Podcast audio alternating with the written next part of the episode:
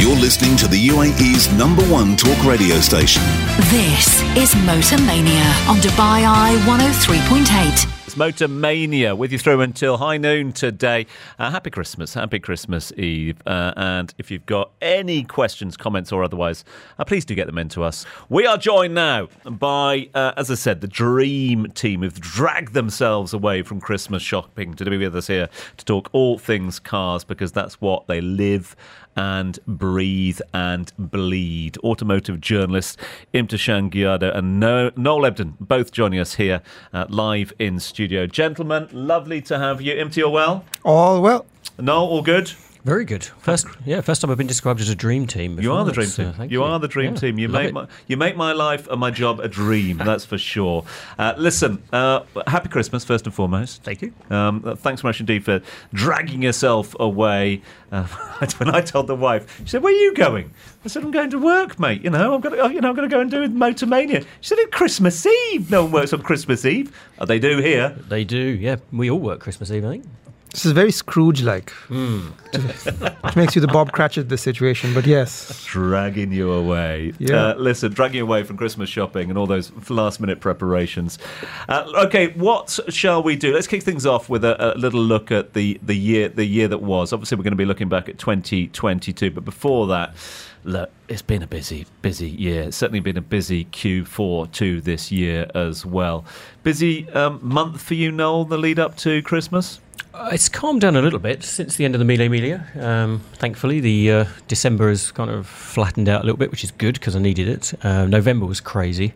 Um, I think I've, I haven't driven a huge number of cars this year, but I've been to so many events. Mm. It has been event central, it really has, which is great. Shows the uh, scene is booming as well.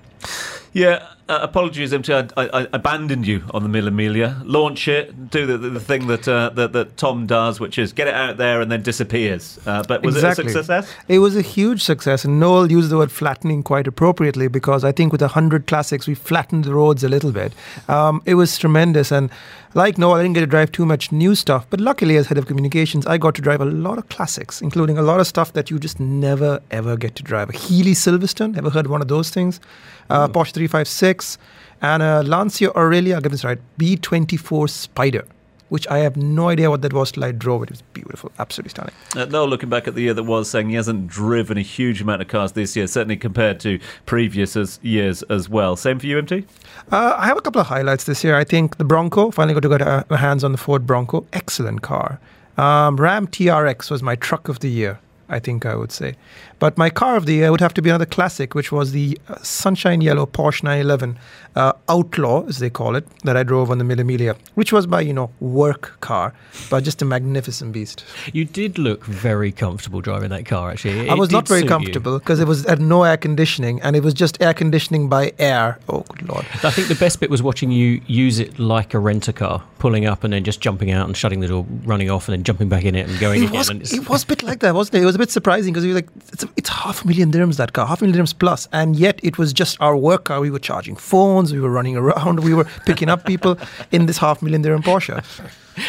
Excellent. Uh, you've set the bar very high there, mm. Imta Shan. Uh, over to you, Noel. Uh, car of the year, what's been your favourite? Oh, it's going to be, it's going to be controversial. Um, I'm going to say a car that I haven't actually driven, um, but I went to the launch of the new Praga Bohema the other night, which I think is spectacular. I think it'll split opinion, but um, uh, we're going to have a, we got an interview coming up a bit later in the show on that, so I won't say too much, but uh, that would be my car of the year just because it was spectacularly crazy, if mm. that makes sense. Yeah, I like that. Yep. Nothing wrong with crazy. Absolutely. Yeah. Bit crazed, a bit of hashtag crazed, uh, crazy crazed towards the end of the year. Um, the Bronco, fan? Yes, although I haven't actually driven it yet. Um, funny enough, I was with... Like the look of it? Yes, love it. Yeah, yeah. Especially with the uh, the back that comes off as well. That's the, the trademark of the Bronco. It's, uh, yeah, that one hundred percent. It's cool, very cool. It's it's good to finally have a foil for the Wrangler mm. because as much as I love Wranglers, you know, it'd be nice to have a choice in that market, and it was always just Wrangler or nothing else. Now there's Bronco and, you know, and there's uh, other stuff coming as well. So.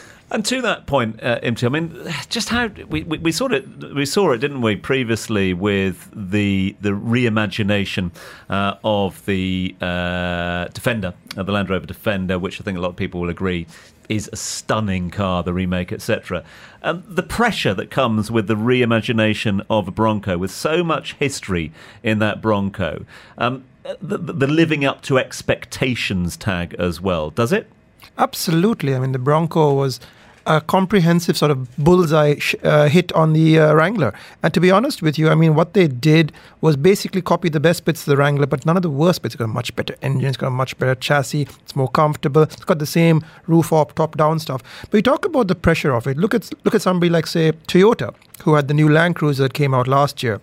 And that's a really hard act to follow, because that car sells a lot of cars. The Bronco, by comparison, is a much more specialty item, so you can afford to take a hit if it doesn't work. Let's put it that way. But the Land Cruiser had to be absolutely perfect.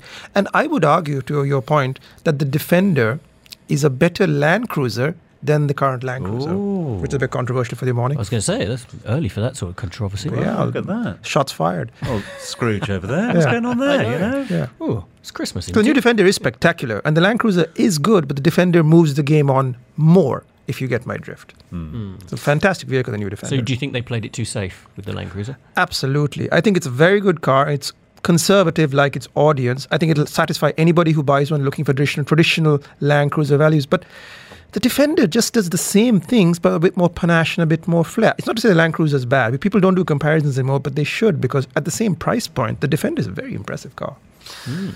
We're getting text messages. Thank you very much indeed. Finn's been in touch. Uh, Happy Christmas, team, says Finn. Uh, there are cars on the marina. On the marina or in the marina? Has it been, well, I've been, been in the marina nights? With a car, actually, yeah. bizarrely. But anyway, yeah. Uh, and Sony's been in touch and says, don't worry, Noel, we'll sort you out in the new year. Excellent. Okay? All right. Good old Sony. Sorted. Yeah. Uh, Sony, thank you very much indeed for that. Um, quick question. A lot of love going on, obviously. It's that time of year. It's the time of giving. It's the time of festive cheer, et cetera. We've been very nice about certain cars. We've asked you for your favourite. Worst? Ooh. Oh. I'm actually not so yeah. keen to do yeah. this one. Yeah. Was that a tumbleweed rolling across the studio then? That was, um, I think, I actually can't remember the... Um, um, uh, this one. Worst um, is an unfair question. Yes. What's the one that didn't live up to expectations? Ooh. Okay, let me give you one. Uh, oh, good Lord, let me take cover. Um, Get down uh, on the desk. The Nissan... Oof. I think it was the X-Trail or the Pathfinder. Uh, it was... the S U V, one of the little, oh gosh, I can't remember the name. It was not the Pathfinder. I haven't driven the Pathfinder yet, sorry, Nissan. But it was the new X-Trail, okay. I think. I can't remember this car because it was just, it's very popular. It sells really well, but it's very average. It just needed a better engine. Let me be very clear. Package-wise, it was good, but it just needed a better engine. I'll remember the name once I actually look it up. But it was, yeah, just needed more power, which hmm. the, clearly the customers don't mind because they're buying loads of them. Yeah, exactly. I was going to say it's selling, isn't it? I'm going to go, rather than... duck behind the desk, I'm going to go for it and completely wreck my career by by, by jumping in and saying the entire car industry for, Ooh. for playing it way too safe. There are too many boring cars out there. There's too many cars that just aren't built to excite anymore. You know what? You're absolutely right. Yeah, absolutely. I drive that yellow Porsche, which was made in nineteen eighty-two, and it just has such a sense of joy and fun about it. And even if you drive modern Porsches or whatever, they're a little bit too big, a little bit too heavy, a little too much CarPlay, and they don't get you up and go, wow, I want to go for a drive. They're so boringly, crushingly capable that you're just not excited about driving them, because there's nobody you can't beat in a street race, which you shouldn't. There's nobody you can't beat in a track. And then the car can also take you and your luggage shopping, Christmas, whatever. It's mm. just not exciting. So, yeah. So, that's a, well, that's a big shot, isn't it, across the bow? Nice make make more yeah. interesting cars. All right. Yeah. Oh, by the way, the car was the Nissan Xterra. I just looked it up. The Xterra, okay. Yeah. So, there's your news resolution. Automotive industry and listening. Pull your socks up, right? Exactly. We need a bit more excitement, a bit more oomph, please, for next year. You, yeah, you could say make worse cars that are more exciting. Well, hang on a minute. Yeah. hang on. Right, now on. We're getting I'm existential. Taking it too far. Yeah. Backing out. This is Motor Mania on Dubai Eye one oh three point eight. The U A E's number one talk radio station. Cheers, Double Z. We are live here on Motor Mania. It's all the M's. Motor Mania with you through until noon today. No Damo, he's over in Australia, driving things probably. Uh, but worry not, because we got Noel and Imta Shanghiado with us here in studio. Uh, answering your questions, also giving their thoughts, little rundown on the year that was and what could be as well. Imti, um, you're wondering about what's not in the market uh, at, at the moment. The Rivian, the Lucid electric cars as well. Why are they not here? So these are the top-tier, hottest electric cars at the moment. Forget about Teslas. They're old hat. I mean, nothing's really changed. I mean, it's actually true. They haven't changed in a long time. But the Rivian is a fantastic sort of mid-sized pickup truck, about eight hundred thirty-five horsepower, well over one hundred thousand dollars in the U S. And then you have the Lucid, which is one thousand horsepower. Looks like a Citroën D S. Absolutely beautiful. A pillow of air, that car, basically. Look at it. And it's not here. Why is it not here? Because clearly we're interested in electric cars. I see a lot of Mercedes E Q Ss. I see a lot of Teslas. I think everybody else does. What is the reason why these manufacturers haven't set up shop here? Because they would sell. You've got an off-road car, and then you've got a big luxury sedan. Come on. Get on with it. No? Any answers why? Hmm, I don't know. I mean, I know that it took a long time for Tesla to come here because they wanted to set up directly on their own mm. and be their own boss. Um, whether or not it's linked to that, I don't know.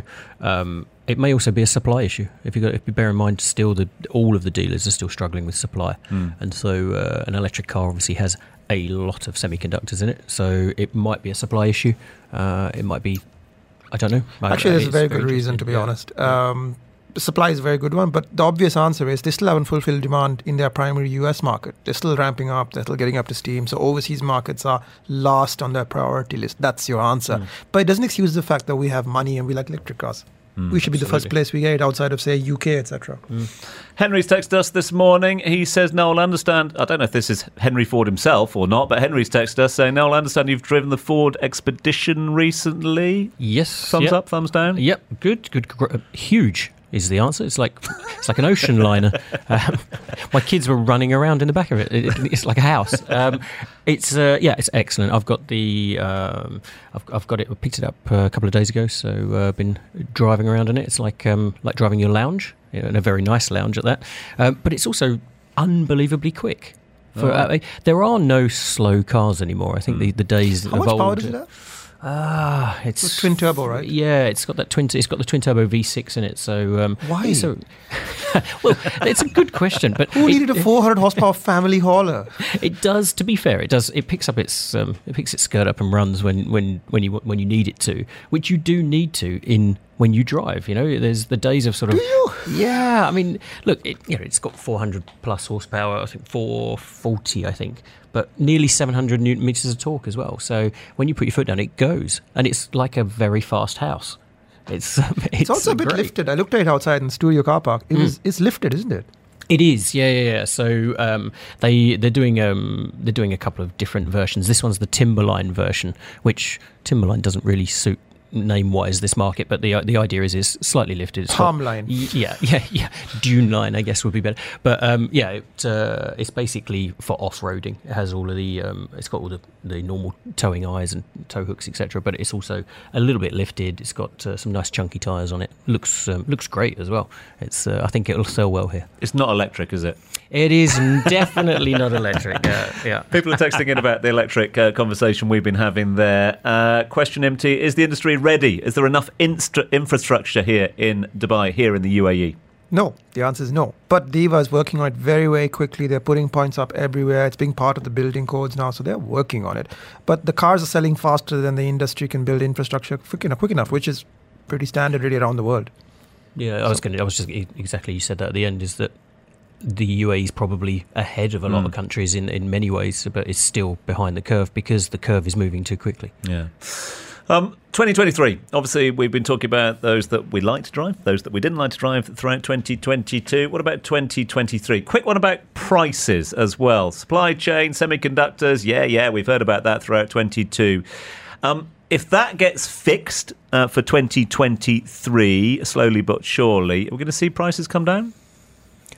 I don't think prices ever come down, do they? Uh, prices just always go up in the world, don't they, I think? But uh, I, look, there's some great cars um, out there on the market for good prices. The Terramont I drove a few weeks back uh, you know, one hundred sixty thousand just under for a seven-seater German-built S U V. I mean, that's insane. I mean, it's so that's a really good price for a car. Um, the Ford that I'm driving at the moment, I mean, you know, the uh, it's in the three hundreds, but it's a lot of car for, for three hundred grand. It's uh, there's a, you get everything. So M T prices? Uh, no, and I think we're slightly cynical about this, and I won't name any names, but now that everybody's used the excuse of semiconductors, et cetera, shortages, why would they give up the profits? You don't know when the prices come down, so why should the customer be any wiser? I think prices are high, and I think high to the point where they might start damaging the market next year, because dealers have got used to these fat profits. And the excuse is, well, we didn't make a lot of money during COVID, so now we need to catch up. But I think the customers will eventually start to tire of paying over the top prices for a three hundred K family car. Just doesn't sound right to me. Hmm. Fuel prices, uh, that's obviously been one of the big talkers in twenty-two. Uh, fluctuation there. It's the first time we've actually, actually seen, you know, people choosing when they go to the pumps here as well. Are we going to see more fluctuation in in twenty-three? I think we're going to see nothing come below three dirhams for a while. That would be my guess. I think the market's used to it. People are fine with it. It hasn't really changed the way people drive. I hope it doesn't go too high, but it all depends on the global oil prices and situations around the region. No? Yeah, I'd say the same. As I said, Same same answer as before. Prices never go down. Um, they go down a little bit, but uh, it, the the trend is always up. So, yeah. Can we talk about? Uh, we've just been talking about the electrification infrastructure here at the moment. Let's talk about infrastructure um, overall. Um, we had the C E O, the regional C E O of Stellantis, uh, here in the studio for the business breakfast yesterday. He was talking about expansion here in the region, the MENA uh, region, very important to their fourteen brands they have in their portfolio at the moment. He was Uh, hinting towards the opening of assembly plants here in the region as well to complement those they've got elsewhere. He was also telling us about the fact that, you know, they've bought semiconductor companies throughout this year as well. We've got stories coming through that Porsche has opened a synthetic gasoline factory over in Chile. Um, are we seeing auto- the automotive industry as a whole think beyond the, the, the, the larger question at the moment? Yeah, I mean, it's they're definitely look. They've had a shock with the semiconductor. I don't think they saw this coming, which was, you know, it's a big that's a big hit on the industry. I mean, dealers don't have cars, uh, manufacturers can't supply cars, and all, everybody still needs to be paid. People still need their salaries. The lights still need to be on in the factories and the dealerships. So it's been a big shock. So they are definitely looking at that wider business picture, and it, you know, it's a global. global planet now, isn't it? We, mm. you know, we can we, people jump on planes like buses. So yeah, definitely. And uh, will we see manufacturing in this region? I mean, it's been talked about for so long, um, but not yet. But uh, hopefully, let's see. The infrastructure and the infrastructure and the future as well. Synthetic fuel, is that ever going to catch on? Oh, absolutely. I mean, Porsche is pushing very hard on it. And to go back to Noel's point about infrastructure, I know no less than Toyota did a very, very strong feasibility study years ago about how they could build a, what they call a C K D plant. It's a complete knockdown kit count. So rather than basically manufacturing semiconductors, which is something that's always going to be in places like Taiwan and Asia, et cetera, because they have the fabrication facilities and the expertise. What we have is manpower, which is not tremendously expensive. So it's going to be a competition between, say, Saudi and the U A E, as always, to see who makes that first manuf- assembly plant. I won't say manufacturing, assembly plant of vehicles. And the thing is, right, what people don't get about cars is that, well, we just build cars in the U A E for the U A E. We don't buy anywhere now enough cars. So this any plant that you build has to be able to export to Europe or Africa or any nearby market, otherwise it doesn't make sense. So it has to do a vast volume. For example, all the Jimnys that we get in the U A E that you see on the road, little cute little cars, all made in India. Mm. They used to be made in Japan, but the, well, they're still are. But the ones that we get are made in India, and that's why supply has dramatically improved. But again, they don't even sell them in India. That's the funny part. But with in light with the sort of made in the U A E tag and the, the drive towards manufacturing here at the moment, the, the fact that we got space, as you said, the labour market as well, yeah, it's interesting that we haven't, I mean, okay, maybe not manufactured in the U A E, but assemb- assembled in the U A E would be the move forward, wouldn't it? And we do actually assemble vehicles in the U A E. Okay. There's military vehicles assembled here. The Nimmer is made in the U A E, proudly in the U A E. Um, a lot of the uh, commercial buses that you see for the Manpower Supply Department, Ashok Leyland, et cetera, have companies that are build, building buses in the U A E. They're pretty far out, you know, not in the middle of like Dubai or anything, but they are factories making vehicles like that. Not for export, but there's enough volume of them here that, yeah, they are being assembled here. twenty twenty-three just around the corner. We're into the final few days of twenty twenty-two. What's Tom looking forward to for twenty twenty-three? Bit of sleep, maybe, uh, but also the Grenadier. I'm looking forward to the Grenadier hitting these shores. Is the Grenadier going to be a success is one question. And also, what are you looking forward to, Noel, for twenty-three? I would say the same, actually. I'm looking forward to driving that car. Um, it's They've got a full order book, I believe. Um, so I, I would, I guess the answer is yes, it will be a success. it, uh, you know, it's the ideal car for this region as well. You know, it's um, it's big. Um, it's bigger than I thought it was. Mm. It's it's physically bigger than a Defender, uh, but it it's got the ability to go off-road. It's got everything. So yeah, yeah, definitely looking forward to that. Anything but, else? Uh, um, yeah, I'm working on something quite spectacular for the show, uh, which I can't talk about, to do with the racetrack and uh, no uh, uh, open wheels. We'll, we'll, we'll leave it at that. Open so, wheels, it yes. is. M T, what are you looking forward to? I tell you what I'm not looking forward to. Uh, there's not many cars that are coming out that are very interesting. Okay. Manufacturers are moving towards S U Vs. There's not a single supercar that I really want to talk about, because none of them are interesting. They're all the same. They're all very fast and very expensive and all sold out. What I'm interested in is something at the complete other end of the spectrum, which is the five-door Jimny, which should arrive here next year, and a family-sized version of a snack-sized car. I think that's going to be really cool. If they can keep it under eighty grand, that would be nice. It's just a small, nippy runabout that I think a lot of people would find suits their lives a lot better, and it would improve mobility for not much price. Gents, I, I can't thank you enough uh, for your um, uh, hard yards and hard work, not just today, but throughout the course of twenty twenty-two. The good news is, in the spirit of giving, Damien's actually done some work. You know, he's done some hard yards. He's done some heavy lifting. Uh, he has been speaking uh, to Praga marketing boss Mark Harrison and, of course, Ben Collins, better known as the Stig on Top Gear. He returns to the Top Gear track in the Praga Bohema that's playing out uh, in just a few moments' time. Many will be familiar with the Czech brand Praga.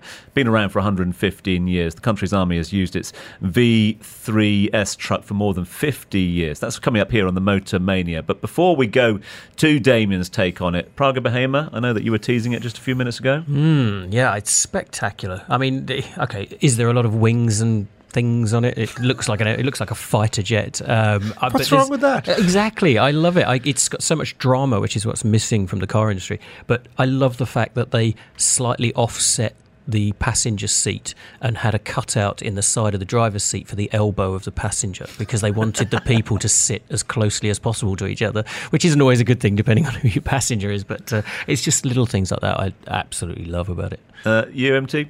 Uh, I think it looks amazing. I think it looks absolutely amazing. Uh, boring cars from mainstream manufacturers. Non-mainstream manufacturers make cool cars. Uh, Noel, Empty, thank you very much indeed. Uh, just the half hour today. Look at that. Wow, it's gone. The, it's the gift that keeps on giving, isn't it? Mm, hey, Christmas. Can we do this every week? See? It's shorter but harder get, and quicker. I can get my presents now. Yeah. Uh, bless you. Thanks so much indeed. All the best for the uh, Christmas and New Year period. Thank you very much indeed to you, Noel. No problem. And Imta Shang, thank you very much indeed to you. Thank you. If people want to get in touch with you, Imta, what do they do? Uh, Motoring Middle East or Instagram, they can find me. Noel? Uh, Noel Ebden on Instagram. Get in touch with the show. Up in just a few moments' time, we talk to the team uh, at, well, Mark Harrison, who is the marketing boss at Praga, uh, and, of course, Ben Collins, a k a. The Stig. That's up next. You're listening to the U A E's number one talk radio station. This is Motor Mania on Dubai Eye one oh three point eight. Big thanks to Noel and Imta Shang for joining us live here in the studio. This is Tom Urquhart on Motor Mania, in for Damien Reid, who is away. But worry not. Before Damien left for his holidays, he checked out the all-new luxury hypercar, the Praga Bohema, uh, Noel's car of the year, as he was just telling us there. And we'll find out why in a bit. The team came to the Dubai Eye studio, including Mark Harrison, the top marketing boss of Praga, uh, and Ben Collins, better known as the Stig from Top Gear. Damien started by asking the Stig what he's been up to. Yeah, so um, incognito for eight years, but getting very familiar with a lot of different super, well, every, every type of car, really, from a V W Polo to a supercar. Um, and then, um, yeah, a little bit more out there, open these days, racing for Praga in the One Make series, and um, and on YouTube. So I'm one of those um, people now, and it's uh, a lot of fun. I saw your your uh, your YouTube video with the Praga just recently, re- re-acclimatising to the old track, the old Top Gear track. Um, you said a, a muscle memory came back, and you, you found your way around there pretty quickly. Pretty daunting, or is it uh, like coming home again? I loved it. it. It was going home again, and it was. I think it was the first time I've been there since I left Top Gear in two thousand ten, and it really surreal being back at the track. You know, I knew where I was going instantly, but in a very different machine. Um, you know, and over the years, you know, I've been a, in that privileged position of seeing how technology develops. And going out in the Bohema, um, I really had to uh, just, it was like a new track, because the way that the, the car is so light, less than a thousand kilograms, it, it was just totally different to anything else I've been getting used to. You know, things like the Bugatti, you know, nearly two tons. I think the record holder is the S F ninety, which is very powerful but but heavy. Certainly to me, this this seemed to me the, the very much the fastest thing I'd driven around there. So it was just getting used to where you could carry speed and do things differently. Um, so that, yeah, got got acclimatised really well. I had a fantastic time thrashing the, the car around. Sensational.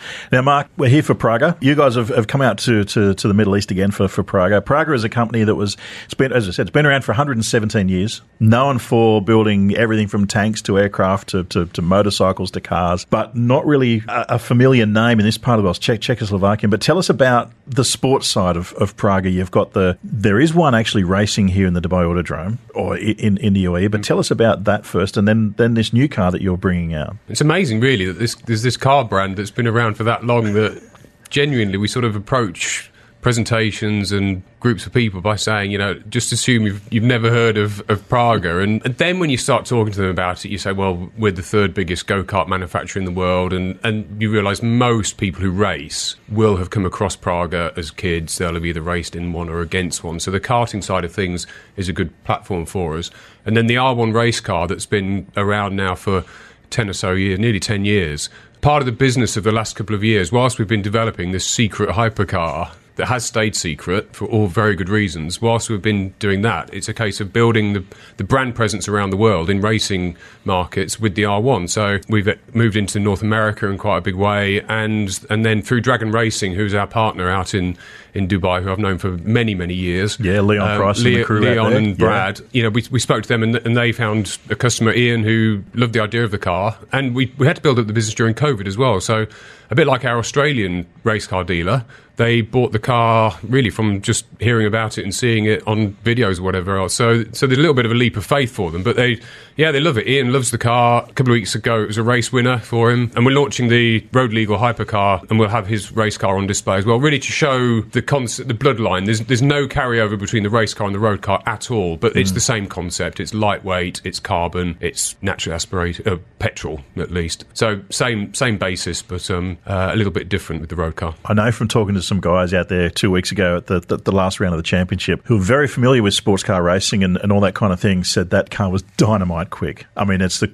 I think it was one of the quickest. I was go, I was going to say how the it got the lap record, but of course that was broken by Alain Prost Ferrari. Noel, I mean, what you, you you've dabbled with these kind of cars. What, what, what's your thoughts on the on the uh, the R seven? Yeah, I mean, it looks spectacular. I mean, and that's uh, yeah, we you know, we need cars like this in the market. We need that excitement for you know we were just talking about um, you know on the previous show we were talking about you know classic cars and things, and it, it that lights people back up again, and we need the modern version of that. We need stuff that makes people go wow and stops them in their tracks. The Bohema, it to me looks like just an all-out race car. Dynamite. Uh, sensational, but it's built for the road. How, how have you managed to get around that? Well, I keep asking the engineering director, Jan, are you sure about this? And he assures me it is. But yeah, it's it's road legal in the U K. We've got homologation for the U K. Europe's next, and that's just bureaucracy now. We've ticked all the boxes.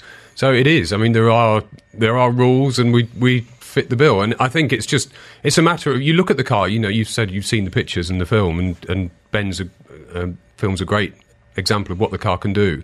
And you look at the car and think, well, why has nobody done this before? And I, I still can't quite get my head around that, actually, mm. because in essence, the concept is really simple. It's carbon tub, it's lightweight, it's a really good engine, really reliable engine that everybody loves. And um, you put those things together. But I remember my old boss at McLaren, Damon, you know, Anthony Sheriff, he once yeah. said to me, it's really difficult to make something simple and really easy to make something complicated. And it, it's exactly that. It's taken five years to develop this car, and it's a really simple concept. Yeah. But it's fine-tuning that into something that is absolutely ballistic around a racetrack and will take on and beat G T three race cars around lap times, yeah. but also is compliant on the road, and, and we've nailed it. But that's the thing, uh, Ben Collins, it's not a hybridised car. It's a three point eight litre twin-turbocharged, I believe the engine's based on the Nissan G T R with a bit of, bit of Litchfield tweaking. Fantastic stuff. But on that track that you're so familiar with back there, how does it compare to, say, cars like the S F ninety that are hybridised power a lot of power, but also carrying a bit bit more weight. How does this car compare to those type of cars around there? There's two huge differences, and I think a lot of it is down to the weight. I forgot that I was in a road car because um, normally when you go to that track, you, you'd never do more than two or three consecutive laps. Literally, the brakes will catch fire and the tyres would melt just because the sheer energy going through them, you just, you just can't can't do it. With the Prago, you just fill the tank and crack on, and you run off ten, twelve laps, basically till, you know, go as far as till the, the fuel runs out and then fill it up and go again. You're quite easily lured into thinking you're in a racing car, like full-on racing car, because that's what they're built to do. You know, go to Le Mans, race for an hour, fill it up, go again. And I just had to stop myself and just think, hang on a minute, this is it is a road it's a road legal car. It's not um, a race car that's come here. It's phenomenal. A lot of the, that is down to the fact that it's lightweight, so the brakes just aren't being hammered. They're not getting so hot. The tyres also aren't being stressed as much, so they're not melting. And you you know you're on these new Michelin the Cup Twos and and, and other. We had various con- uh, control tyres as well. All of them were taking it really well. So that was the one thing, repeatable p- performance.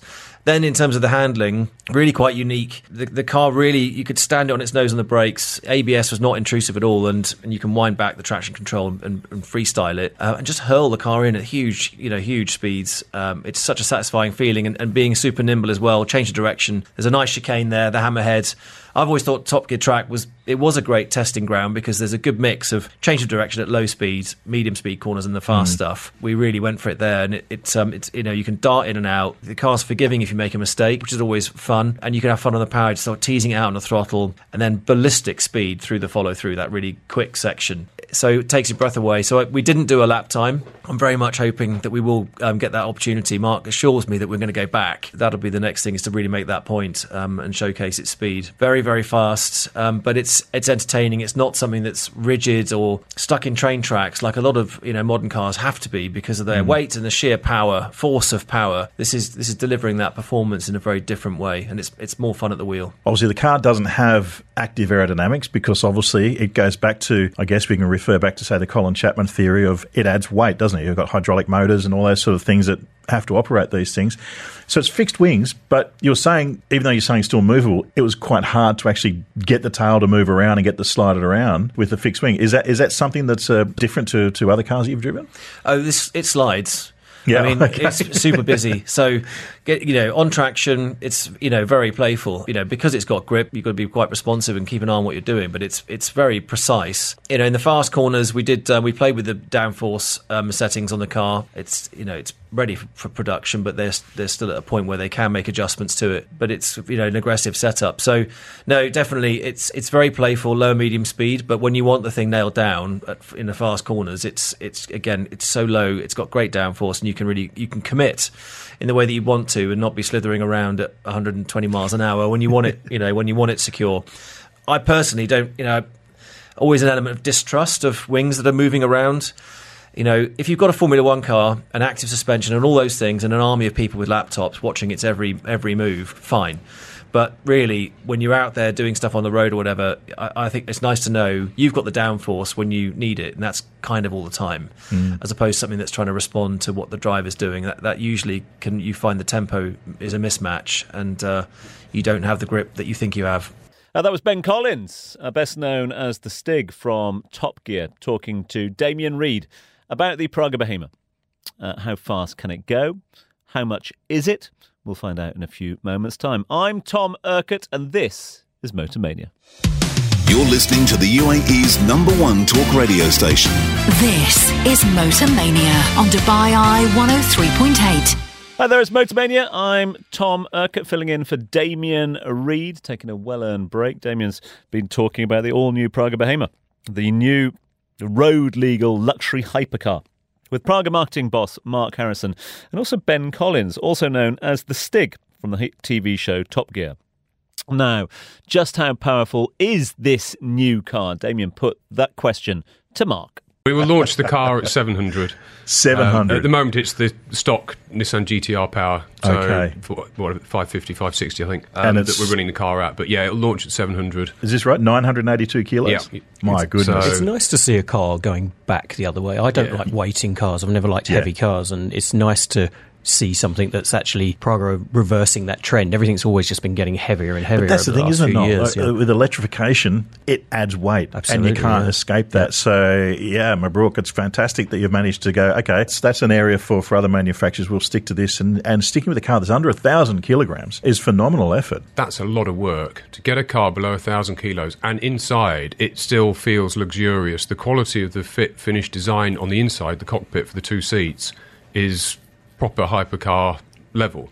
So to do that at less than a thousand kilos, it's it's a work of genius, to be honest. Mm. I, you can't quite work it out how the guys have done it, but they've done it. Now, the important figures. Have you can can you give us some figures on accelerations and speeds and that sort of thing yet, or are you still still still working on it? I mean, it, it'll be sub three seconds for zero to one hundred kilometres, but um, it's really not about those sorts of statistics, which mm. sounds a little bit Gordon Murray. It's really more about how fast it will, this will go around a racetrack. We are targeting G T three race car lap times. We set the, the top speed at the car just over three hundred kilometres an hour, really, because you, you can't go faster than that on any racetrack in the world, so yeah. what's the point? So th- there's a real sort of rational edge to what's very much an irrational-looking car, if you like. It's there's some there's some logic behind every every decision that's gone into it to, to really focus on what we're trying to deliver as a product. You said that obviously it's it's a it is road registrable, but have you had interest from, from people who might want might want to race it? Would it does it does it meet the F I A standards for someone to actually go out and say compete in a uh, in a in a, pro, in a race? Yes, we have.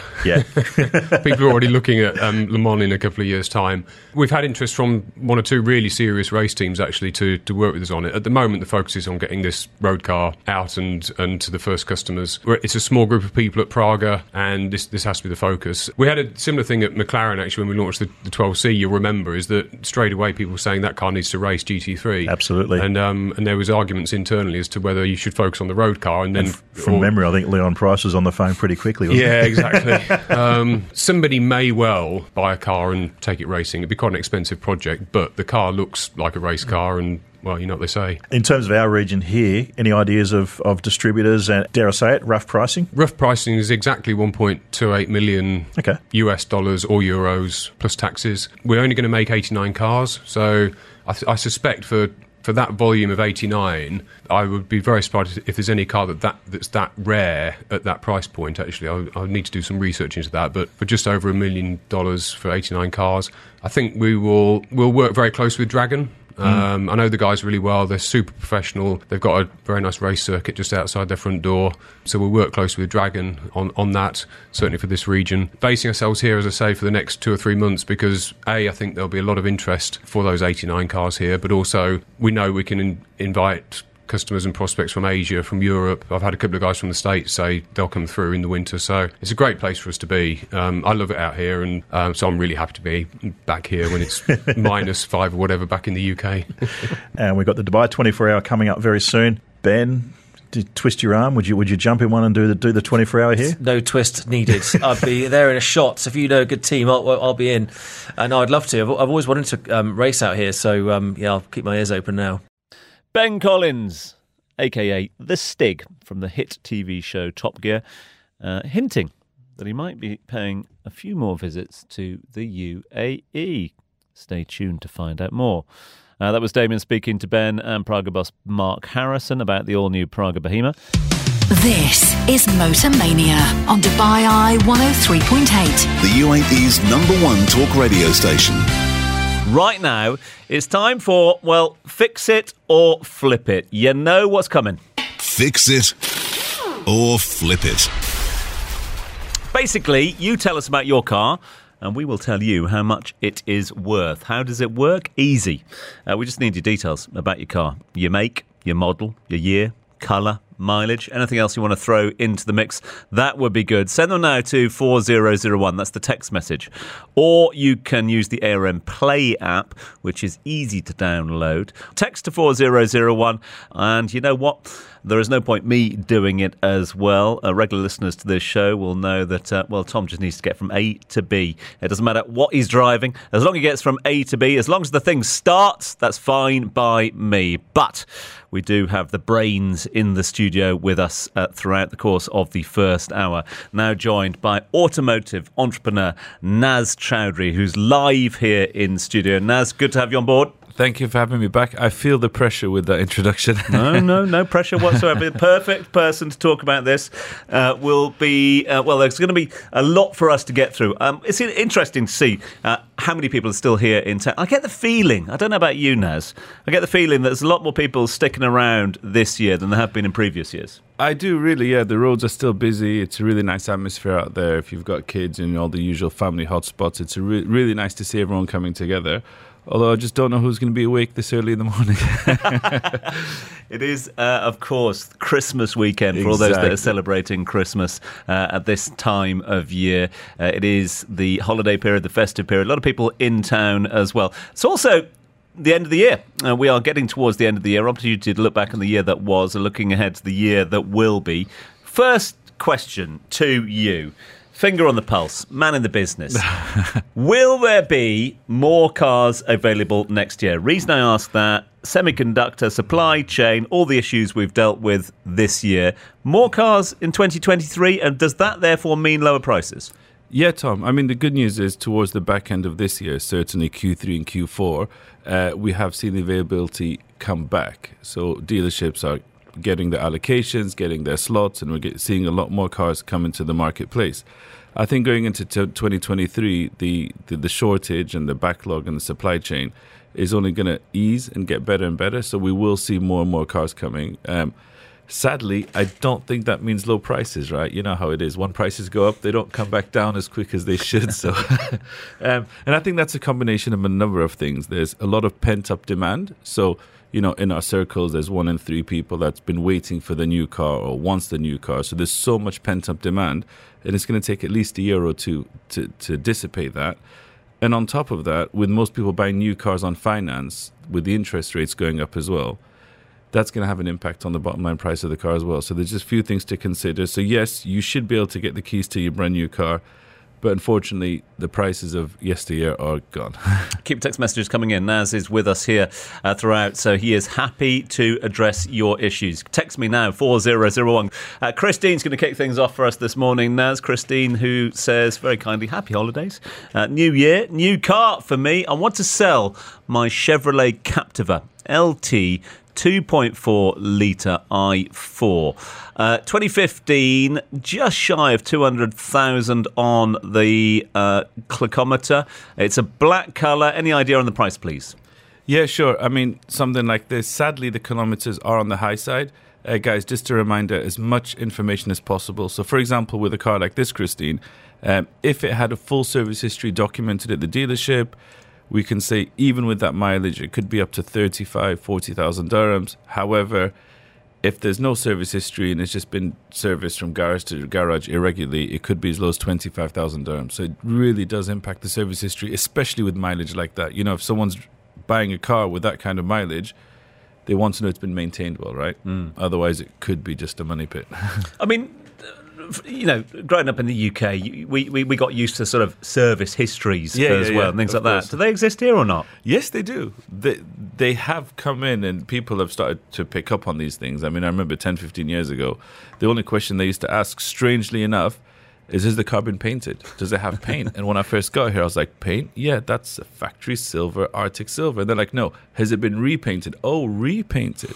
So here, people are more bothered about whether the car's been painted or not than the actual service history. But I think now, especially with the newer cars, less than four or five years old, um, if you don't service the car on time, you lose the warranty as well, right? Mm. So there's the service contracts that come into play. So service is extremely important. If you don't service your car on time, you actually lose out on the benefits of a warranty. So it's really important to keep hold of the service history.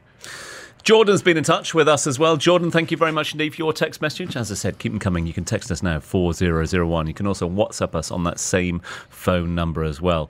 Uh, Jordan's got a Merc. It's a Mercedes S five hundred, five point five litre. It's a V eight. two thousand seven is the year. Again, high kilometres, two hundred fifty-one thousand Uh, plus kilometres on the clock. Uh, however, uh, Jordan does uh, add that it's a silver car and it's never been in an accident. We take your word for that on one, Jordan. Thank you very much indeed. Uh, let's put a value on that if we can. Wow, Jordan's really enjoyed his car. To have a nice uh, Mercedes convertible, two hundred fifty thousand on the clock, I guess he's uh, done a lot of driving. Uh, having said that, again, it just depends on the service history. It's good that it doesn't have an accident. Um, in terms of pricing, I think the S L five hundred's reached that spot where it's it's it's lowest, and I don't think it's going to go any lower as well either. So whatever price I give now, probably going to be the same price for the next two, three years. And then you'd be surprised, but it will probably start appreciating in a really? few years. Yeah, it's one of those cars. Usually when you look at the depreciation curve of a car or a future collectible or something different and something special, you know, it's around fifteen years old, fifteen to twenty years old when it hits the bottom of the curve. And then the cleaner ones start actually appreciating the value as people go back. So generally fifteen to twenty years is the least valuable a car could be. Um, in terms of the S L five hundred, I'd say around thirty-five thousand, thirty, thirty-five thousand dirhams. Um, but you can hold on to that every single year and the price is going to stay the same, really. Jordan, hope that helps. Uh, keep them coming. four zero zero one if you've got a text message. We are here to help. Naz, happy to uh, address your questions and concerns. Ali's been in touch as well. Ford, uh, F one fifty, five, uh, five point oh, V eight four-wheel drive. twenty twelve is the year and mark. one hundred two plus kilometres on the clock. Uh, it's red colour, uh, and Ali Ant had driven by my wife. It's like that age-old uh, advert in the papers, isn't it? One careful lady owner. I, I don't know if he's, if he's try- if it's a good thing or a bad thing. He's complimenting the car with exclamation mark. Uh, thank you for the inquiry, Ali. Um, great car. Um, Again, hard to say. You didn't tell me the trim level with the with the F one fifties. There's so many different trims and variants, um, whether it's a two-door or four-door, uh, a crew cab and things like that. But if I was to average all the different trim models available for two thousand twelve, I'd say around forty to forty-five thousand dirhams. They're great cars, great utility vehicles. In fact, I think at the time they were the pickup, the, the, the chosen pickup truck of the year, and they won, won many, many awards. Um, yeah, around thirty-five thousand dirhams.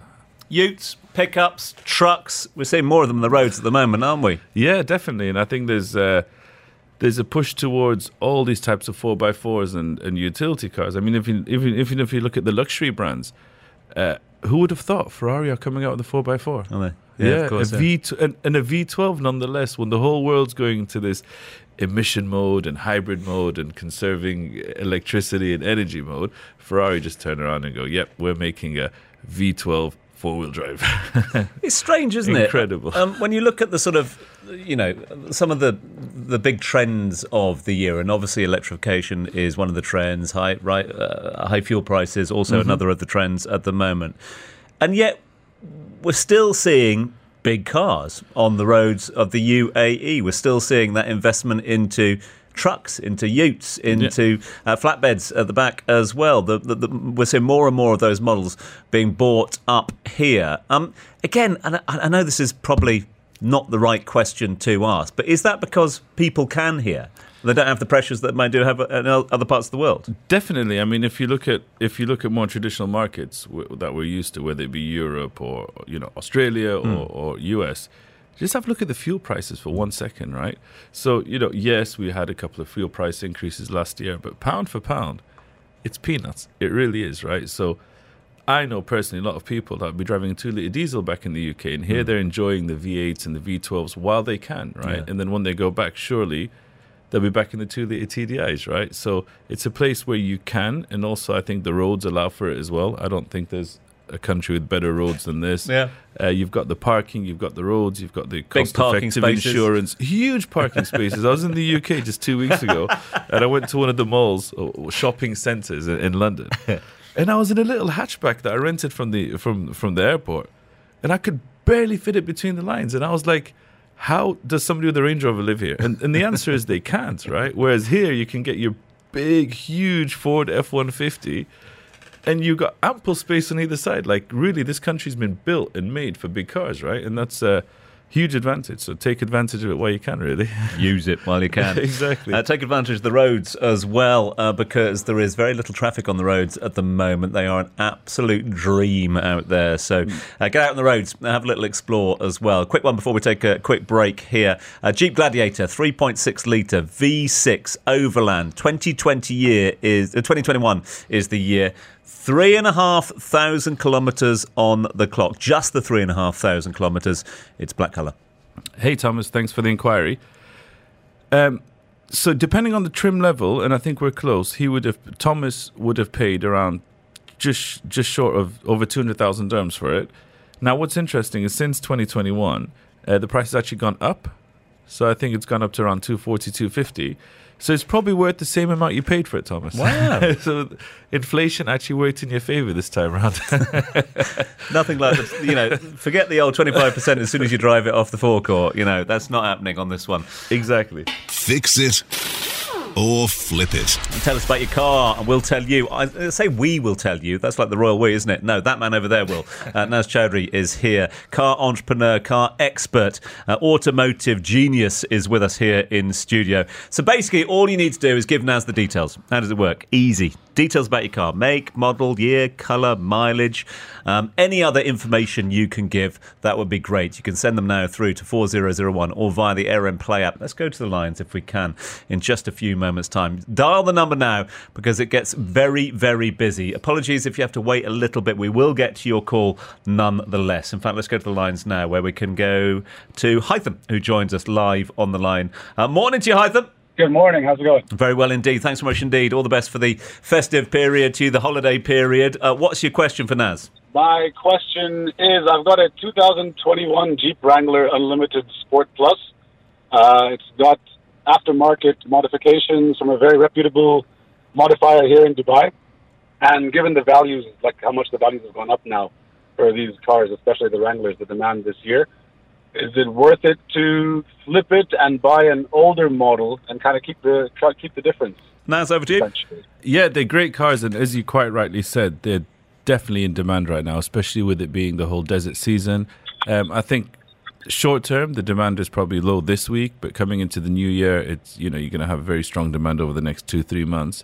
Uh, what kind of modifications do you have on it? You said aggressive mods, Haytham. What have you done to the car? It's actually quite basic. It's just a two and a half inch lift, made from Falcon, and then thirty-three inch B F Goodrich all-terrain tires. Oh, nice. That would really stand out. So very basic uh, mods, you know, nothing to the engine, nothing performance-related. But those those big thirty-three inch tires really do make the difference. Look, to answer your question, I'd say if you were to sell it and downgrade, make sure you go for something two thousand eighteen and above, because at least you'll be familiar with the dashboard and the look and the feel. Anything pre-two thousand eighteen is a different model, isn't it? So um, although yes, it will be much cheaper, you, you're going to feel the downgrade, whereas if you, you go for two thousand eighteen and above, you're not going to feel the downgrade. That makes sense. Thanks very much indeed for your call. I hope that answered the question. Have you got all the answers you need? I have, yeah. Thank you very Good much, guys. All the best Thank for you, the Ethan. Festive the period. All the best to you. Uh, let's go to Abbas, who was hoping he could dodge the question, but he's not going to dodge the question because he's got a question about Dodge. Morning, Abbas. Hey, good morning. Good morning, guys. How are you? you? Very well, thank you. Okay, what's your question? So I have a black uh, Dodge two thousand seventeen S X T three point six. It's eighty thousand kilometers driven, and it's it has full service warranty and under warranty. I've got the extended warranty as well. But I'm just thinking, should I should I flip the car or should I keep it for, let's say, a year or so more before I move on to a four by four? Hey, thank you for the inquiry. I, I just want to confirm, I think I do know the answer is it has warranty. This is a G C C spec car, right? Yeah, this is a G C C spec, correct. Yeah. yeah.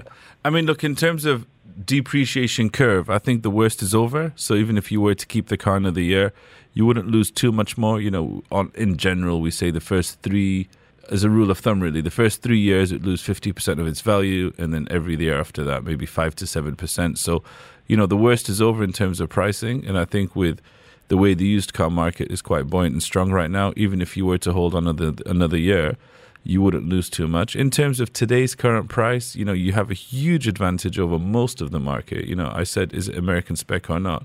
You can pick up these cars, American spec, for as low as thirty-five to forty thousand dirhams if you check online.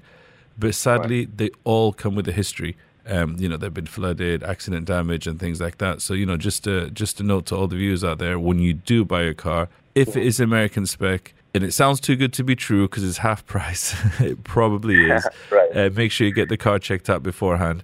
With your car being under warranty and service contract, I'd say as high as seventy-five, eighty thousand dirhams, really. Ah, okay, that's great. Good on you, Abbas. Thanks so much indeed for the question. That was Abbas joining us live on the line. You can do exactly that. You can text us at any point on four zero zero one. Haitham, Abbas, both had their questions answered there. We've got another one that's come through from Masood, uh, who gives us the details. It's a grey one. Grey what? Nissan Patrol Platinum V eight. twenty sixteen is the year. Uh, what have we got? eight thousand. eight thousand? No, eighty. eight thousand or eight thousand? eighty thousand. eighty thousand kilometres? Was that eight thousand? Yeah. eighty thousand. Yeah, yeah. Wow. Okay. Uh, let's go with the eight thousand kilometres. Um, it is an F S H. Uh, that will uh, go over to you, Naz. Tell me more. Do you know what the F S H is? I have no idea, no. Full Service History. Oh, there we go. It's an acronym what we were for the car for, guys. It, exactly, eh? Yeah. Um, so, don't you see every every other car on the road these days seems to be a Nissan Patrol? Huh? They really are one of the most popular. It's a staple staple of um, of, of driving out here. Uh, in terms of pricing, Masood, I'd say around one hundred thousand dirhams, uh, ninety-five to one hundred thousand dirhams. Uh, the new shape's come out recently. That's put a dent in these cars slightly. You know, as soon as the new one comes out, the old one just kind of falls off a cliff, but being the staple of the country, I'd still say one hundred thousand dirhams is comfortable for that car. I hope that helps, Masood. Chandan has been in touch. Uh, what's Chandan got? I think it's time to get rid of my Chevrolet Silverado, but not sure if anyone would be interested. Let's see. Let's put it to Naz. five point three litre V eight twenty ten, white colour, two hundred ninety-seven thousand two hundred kilometres. How many kilometres? two hundred ninety-seven thousand, uh, two hundred ninety-seven and two hundred kilometres. And sorry, what year was it? Uh, this is information overload. twenty ten. Uh, Chevrolet Silverado. Yeah. Um, again, another pickup, and a high mileage pickup at that. In terms of pricing, I'd say twenty-five to thirty thousand dirhams. Really? Even with that mileage, what you'd be surprised at is being a Chevrolet and Chevrolet recycling a lot of their big V eight engines across many of the Chevrolet cars. If the worst were to happen and the engine were to go on this, you could literally drive down to Sharjah and speak to one of the guys there for eight thousand dirhams and literally just take out the old engine, put a new no way, used really? one in, and say, off you go. Yeah, yeah, it's crazy. So the parts are really readily available for this car. And it's one of the reasons why, again, they're very, very popular, the American cars, right? The parts are so much cheaper than the German cars out here. Mm. Good advice. Uh, here comes Kim, who's been in touch. Kim's texted us on four zero zero one. Kim's got a Jag. Uh, could you please price me, says Kim. All right, Kim, we'll try our best. Uh, Jaguar F-Type. It's an F-Type S, to be more precise. Uh, black colour. twenty fourteen is the year. ninety thousand kilometres on the clock. Thinking of trading in and buying a Tesla. Thoughts? The Jag. The Jag. the Jag. Jag every time. Uh, great cars. Uh, I personally think these are quite undervalued in this region. I mean, look, you've got, you know, big, it's an S, it's a big V eight up front, rear-wheel drive, two-door coupe. That really is like the definition of a sports car, right? Uh, but sadly, people just don't appreciate them as much here. You know, they, they gravitate towards the conventional Porsches and Maseratis and things like that. But I genuinely think the Jaguar really gives that that car segment a run for its money. Uh, in terms of pricing, I'd say around one hundred thousand dirhams mm-hmm. is where we're at. In terms of selling it for a Tesla, uh, it's kind of chalk and cheese. If anyone's coming from a sports car and used to those gear changes and those revs, I personally think a Tesla would be quite boring. I mean, if anyone's driven a, an electric car, yes, they're quiet and smooth, but I think they've lost their soul. Really? So, yeah. So if if an average person is just going from your average, you know, commuting four car, four door, four four door car into a Tesla, then they're not really car guys. They can get away with it. But somebody who's an automotive enthusiast who's had a Jaguar F-Type would really feel that soulless downgrade mm. into the electric world. Fix it. Or flip it. Yeah, basically, tell us about your car. We'll tell you how much it's worth. How does it work? Easy. We need your details about your car. Make, model, year, colour, mileage. Send them now to four zero zero one on the text message. You can WhatsApp on zero four eight seven one five five zero zero. You can download the R M Play app if you've got time to do that. We've got the great team on board, the A-team. Uh, we've got the Terminator. We have got Double Z. We've got eyes, uh, all the eyes to the left, all the eyes to the right when in the studio. So everyone's there taking your calls on the twenty-fourth of December. Naz Chowdhury is the man in the hot seat, though. Naz is answering your questions. All good, Naz? Yes, all good. Ready to fire away? Yeah, you're uh, you're full of the festive spirit at the moment. You know, everyone's holidaying. You and I are working. What's going on? I will be once this coffee settles in. Naz is taking your calls. Let's go straight to the lines now if we can. We have got Raghu joining us on line number two. Morning, Raghu. Hey, morning, guys. Morning, Tom. Morning. What do you got for us? Yep, uh, just driving my uh, Durango, which is a two thousand eleven model, uh, five point seven litre engine, just driven about ninety-nine thousand. And I think I'm up for some major repairs. So I'm just wondering, what is it better to get it repaired for the next, and hold it for the next five years or change it, you know, I just need an advice. Good. What could it fetch in? Good question. That, that the segment is called Fix It or Flip It. That's exactly what you're asking at the moment. Over to you, Naz. Yeah, um... Thanks for for. I uh, hope you're driving safely out there with the hands free or something. Yeah. Uh, in terms of, in terms of pricing, I mean, this car is hovering around the twenty to twenty five thousand dirhams mark, and I think if you keep hold of it for a few years, it's probably going to stay somewhere there in the low twenties. So in terms of resale value, not much is going to change. Uh, you said major repairs, so all depends what needs to be done. You know, if you've got your annual maintenance of a couple of thousand dirhams a year, I think that's fine. Uh, but if you have got an expensive bill looming that you know of, it's a can of worms, really. You know, you can just keep on spending more and more and more, and you can put that money towards a newer car, really. Raghu, bless you. Thanks so much indeed. Hope that answers your question. Uh, big thanks to Raghu. Let's go live to line number one, where we're joined by Deborah. Morning, Deb. Thanks so much indeed for your call. You got a Prado? I have got a Prado. I had a Prado for the last fourteen years, and she has got on her six hundred seventy-two thousand three hundred twenty-five miles. Oh my goodness. I think that I think that's a record going for the show, really. Round of applause for that. What I, do you want I, to do I with it? Them, I still I don't want to do anything with it. It gets me back and forth. I'm keeping it. Um, my the guy who fixes it says I've got a Ferrari under the bonnet. That's what he's got. He's got it fixed nicely. So I don't think we can get sell it. I still get cards on it asking to buy it, and I'm like, no, I like it. That is brilliant. Um, uh, Naz, there's it, a challenge for you. It really is remarkable, isn't it? six hundred ninety thousand kilometres, and it's a wonder why, you know, all the taxis and stuff like that are all Toyotas. These things just keep on going, especially that generation. You said twenty twenty-two, you've had it fourteen years. Doing the math, it's two thousand eight model, if I'm not mistaken, yep. or very yep. close to. Uh, Deborah, hold on to that car because you will never get that kind of value, that kind of versatility, that kind of utility for what it's worth, thirty thousand dirhams, really. You know, even if you were to buy a second car, something newer uh, for going out and going to work, I'd always keep a workhorse like this on the driveway. Absolutely priceless. Yeah. And hats off to you for getting to six hundred seventy-two thousand kilometers. That is, I think, a record for this show. And well, it's still worth it, something. So yeah, exactly. And it, I think last year it didn't pass its M O T because we had to. Um, they wanted the roof to be resprayed because it was a different colour now. It's probably just faded over the harsh summer. Yeah, exactly. Yeah, it just fades. But apart doesn't from it? That, passes on everything else, so yeah. That's what you find. Then I don't think you'd have any expensive repair bills on this car, unlike the previous call no. with the Dodge Durango. No. five hundred here, one thousand here, you know, if it gets really bad, you might have to pay two grand towards something, and that's it. You know, it's incredible. Hold on to it, Deb. Certainly will. Never let it go. Big thanks to for calling in to the show. Uh, Deborah giving us a call on zero four eight seven one five five zero zero. Love that story. Let's go to line number two. Uh, Mahmood is waiting for us uh, patiently at the moment. Morning, Mahmood. Yeah, good morning, guys. I'm looking to buy a Bentley for, uh, I mean, uh, about uh, model uh, two thousand eighteen or nineteen plus. So what will be the better choice?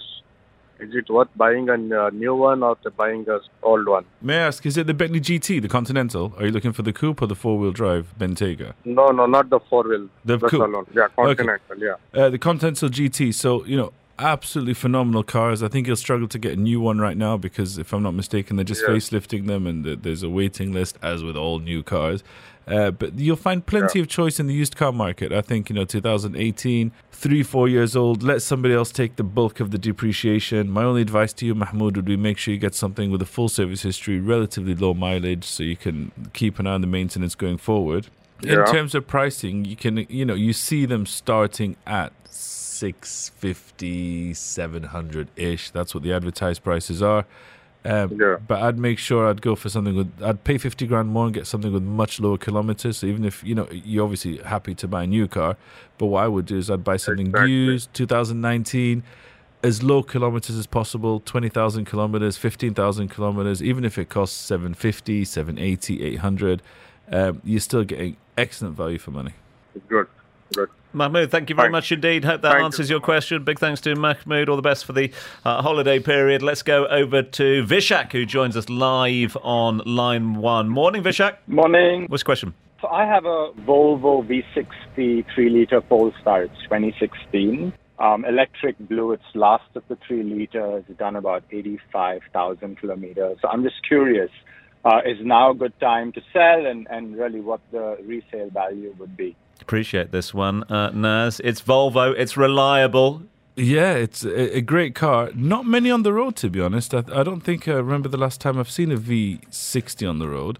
Um, and with it being a Polestar, for, for the people that don't know, Polestar is almost like, how do you describe this, Vishak? It's like the um, the uh, the A M G of Volvo. It's like, the A M G the Mercedes. A- I think that's B M to B M W. Yeah, absolutely. Exactly. Um, I just wanted. Did you say it was the uh, X C sixty?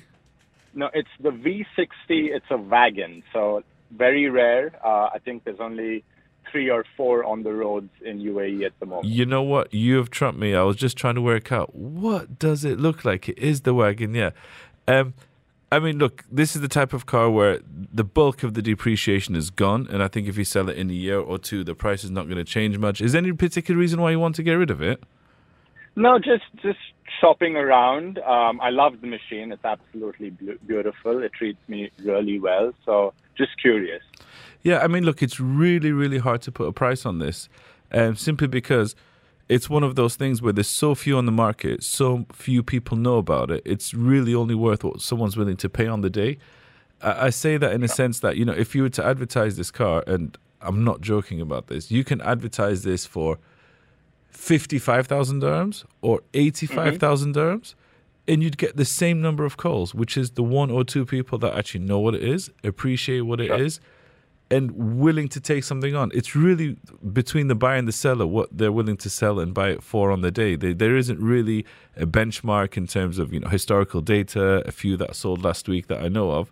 So it's just yeah. worth what someone's willing to pay. So if you're not in a rush, my advice would be take some nice pictures, present the service history well, advertise it nice and high, sit back and try your luck. If the phone rings, happy days, right?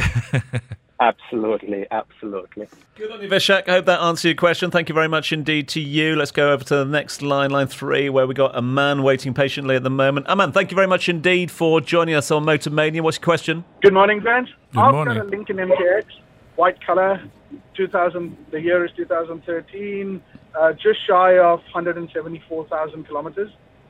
Uh, it's been maintained with Altara, with the agency. It's still under extended warranty. How much do you think I can get for it? Uh, thank you for the inquiry. I think the huge advantage you have is extended warranty under the, from the agency for a ten-year-old car. That well, nine-year-old car. That's that's incredible. I don't you don't see many nine-year-old cars that mm. give you the peace of mind of a warranty and a service contract, right? People pay hundreds of thousands of dirhams just to have that peace of mind, and they can buy your car for around forty thousand dirhams and have the same peace of mind.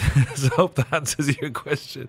Yes, yes it does. Thank you very much. No problem. Absolute pleasure. All the best. Fix it or flip it. And that's Chadri here in studio, automotive entrep- entrepreneur, uh, live in the Dubai Eye studio, ready to take your calls. We've been taking your calls throughout the course of this hour. Uh, we're also answering your questions. Listen, you might have a car that you want to know whether to fix or flip. You might have an automotive question. That's your man. He's got you covered. Uh, send the thoughts now to four zero zero one or via the A R M Play app. Uh, let's get to a couple of the questions that are coming through as well. A lot of questions with regards to valuations out there at the moment. Sheila was in touch a little earlier on. Um, where's the Sheila question gone? There it is. Um, probably not worth a lot, but here goes. Uh, one for you, Naz. A Mitsubishi, uh, Mitsubishi Pajero G L S three point five litre V six twenty thirteen, blue colour, two hundred twelve thousand kilometres on the clock. What's it worth? You know, may not be worth a lot, but I can guarantee there's plenty of buyers out there. I mean, these cars are just incredible. They're bulletproof. Um, everybody wants them. You can advertise this car today, it'll be gone tomorrow. Like, really, there's such a strong demand for these, regardless of mileage. In terms of pricing, Sheila, I'd say around mm, twenty-eight to thirty thousand dirhams is a comfortable price, and you should get that quite quickly. Shane's been in touch. Got a Mini Cooper, one point five litre. Uh, I four, twenty eighteen is the year. forty-seven thousand or four thousand seven hundred, forty-seven thousand kilometres on the clock. Uh, blue colour. What's Shane going to get for that? I'd say around uh, forty to forty-five thousand dirhams. Uh, that's for you, Shane. Over to Nesh. Uh, what's going on this morning? It's obviously it's just, Christmas. Everyone's all... talking Bentley at the moment yeah, this yeah, morning. Yeah. uh, Nesh has been in touch. Bentley Continental, four litre, V eight, twenty fifteen, eighty-two thousand kilometres on the clock. Black colour. Uh, no other details from Nesh, but what can you tell us? Uh, I'd say, you know, it's one of those things, isn't it? You've got the you got the W twelve and you've got the V eight, and some people think the W twelves are worth more, and some people think the, the V eight twin turbo new technology is worth more. Regardless, with this car, I'd say the preference is to this engine. The price-wise, you're looking around two hundred forty thousand, two hundred fifty thousand dirhams. And, you know, really, really good cars and good demand at the moment. Jawad's got in touch with us. In fact, Jawad joins us live on the line. He's got a question for you this morning. Naz, morning, Jawad. Yeah, good morning, Tom and Naz. Uh, I have. I want your opinion on the this. It's a new car in the showroom. I want your opinion on it. It is the Mitsubishi Montero Sport and the Chinese uh, Jack J. The Jack J or the Mitsubishi Montero. Naz, over to you. Yeah, both, yeah, both of them. I would like to uh, know if you're open, opinion. It, is it the J, J7, is it? It is, uh, I don't know, Jack J seven. I, uh, I have Jack J on the information. Uh, done by Volkswagen, I think, yeah. Yeah. Um, I'd stick to the Mitsubishi for now. yeah. Um, not, not that there's anything wrong with the Jake. I think that they're, they're doing really, really well, and they're coming out with some really new, innovative models. Me personally, um, I'd give give them a few more years to see what their cars look like after a few years' time, see what the, the reliability is like. I remember one Hyundai and Kia came into the market ten, fifteen years ago, and everyone was like, yeah, you know, are these going to be good? They're promising all these big warranties and service contracts. And you know what? It played out yeah. well. It was worth it. And they did really well. Jake, in uh-huh. this hot summer climate, it's just not been tested enough yet. And that wouldn't give me the confidence. However, the Mitsubishis have been going strong for a very long time here. The Montero is a great car.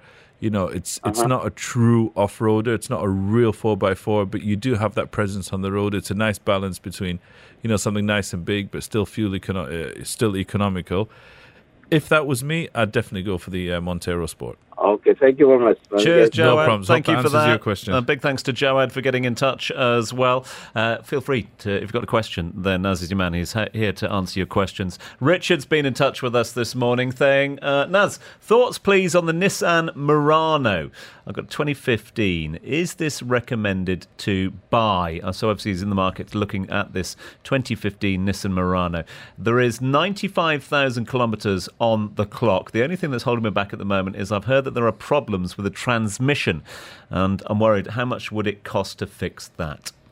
Uh, great cars. I think Nissan, of course, being another staple of, you know, very, very popular car on the road these days. Um, I don't think you'd have too much trouble in terms of maintenance and repair. I don't know of a gearbox problem with these cars. I mean, it's, if I'm not mistaken, it's a C V T gearbox that's shared with the Altima and things like that. So they are readily available used. I mean, in terms of pricing, I'd say something like this, it's probably worth somewhere in the late thirties up to forty thousand dirhams. Um, but the good news is, Richard, you can actually get this independently checked out quite easily, right? So with it being a Nissan, there's many garages across Al Quds, even the R T A and things like that, where for a few hundred dirhams, you can have an independent inspection report. They can check the gearbox, make sure there's no surprises.